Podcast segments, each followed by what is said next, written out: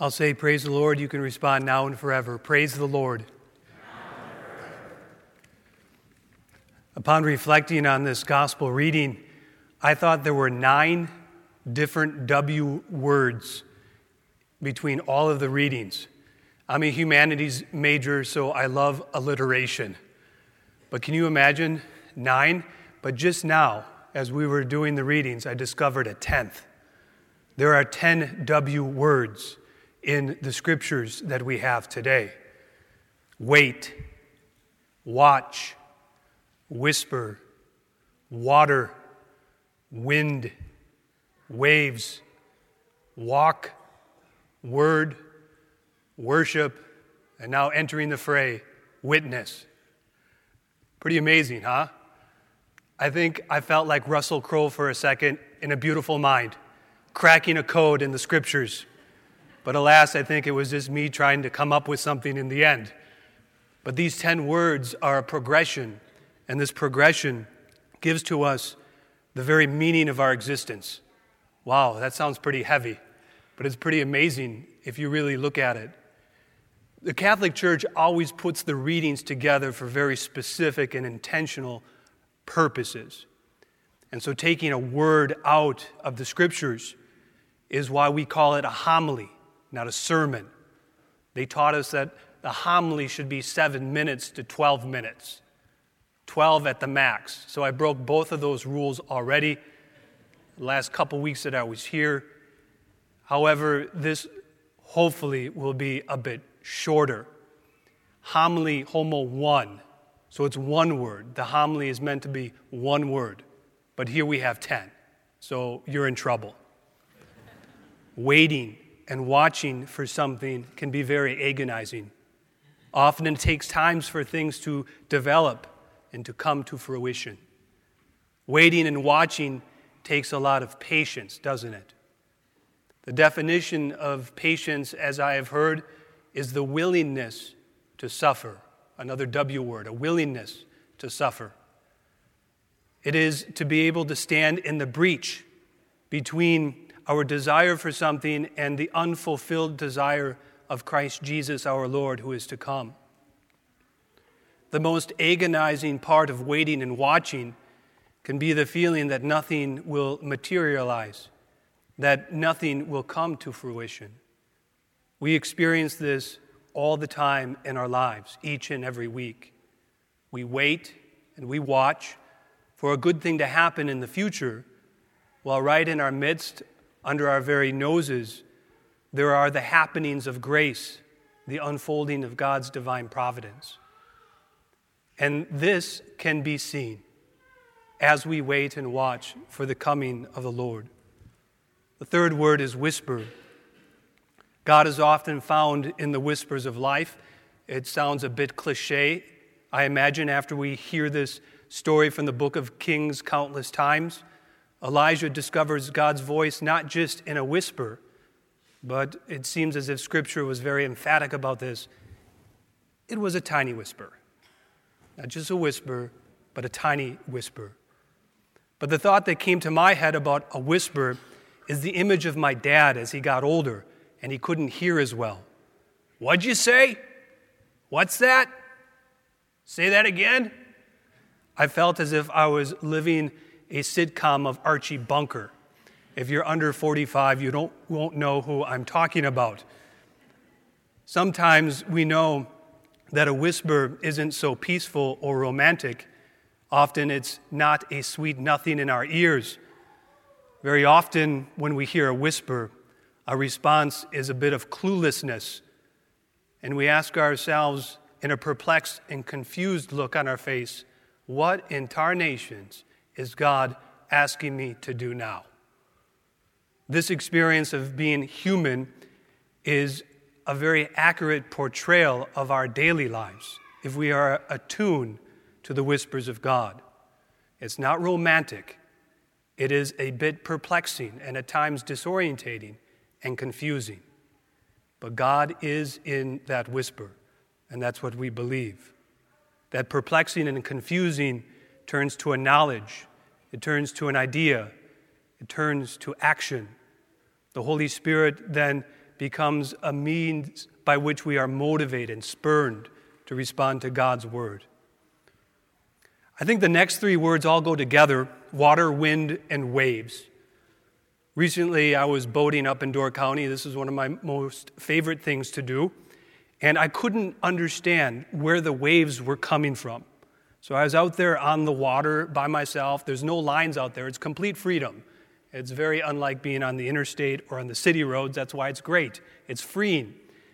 And usually you can determine that the wind and the waves, the water, are coming from a t- particular place. But this time I couldn't tell where they were coming from, the east or the west, the north or the south.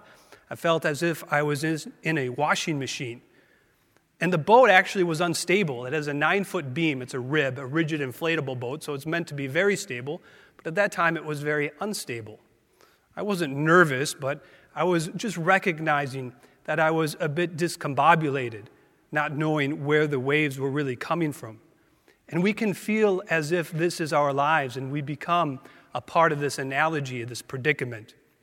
Water in and of itself can be easily disturbed and can be thrown about by the wind, creating a frenetic movement. Uh, Jacques Philippe, in one of his books, Searching and Maintaining Peace, says the placid water is always the water that's deep down in the lake. The tumultuous water is on top. There is a placid place, a peaceful place for us to rest.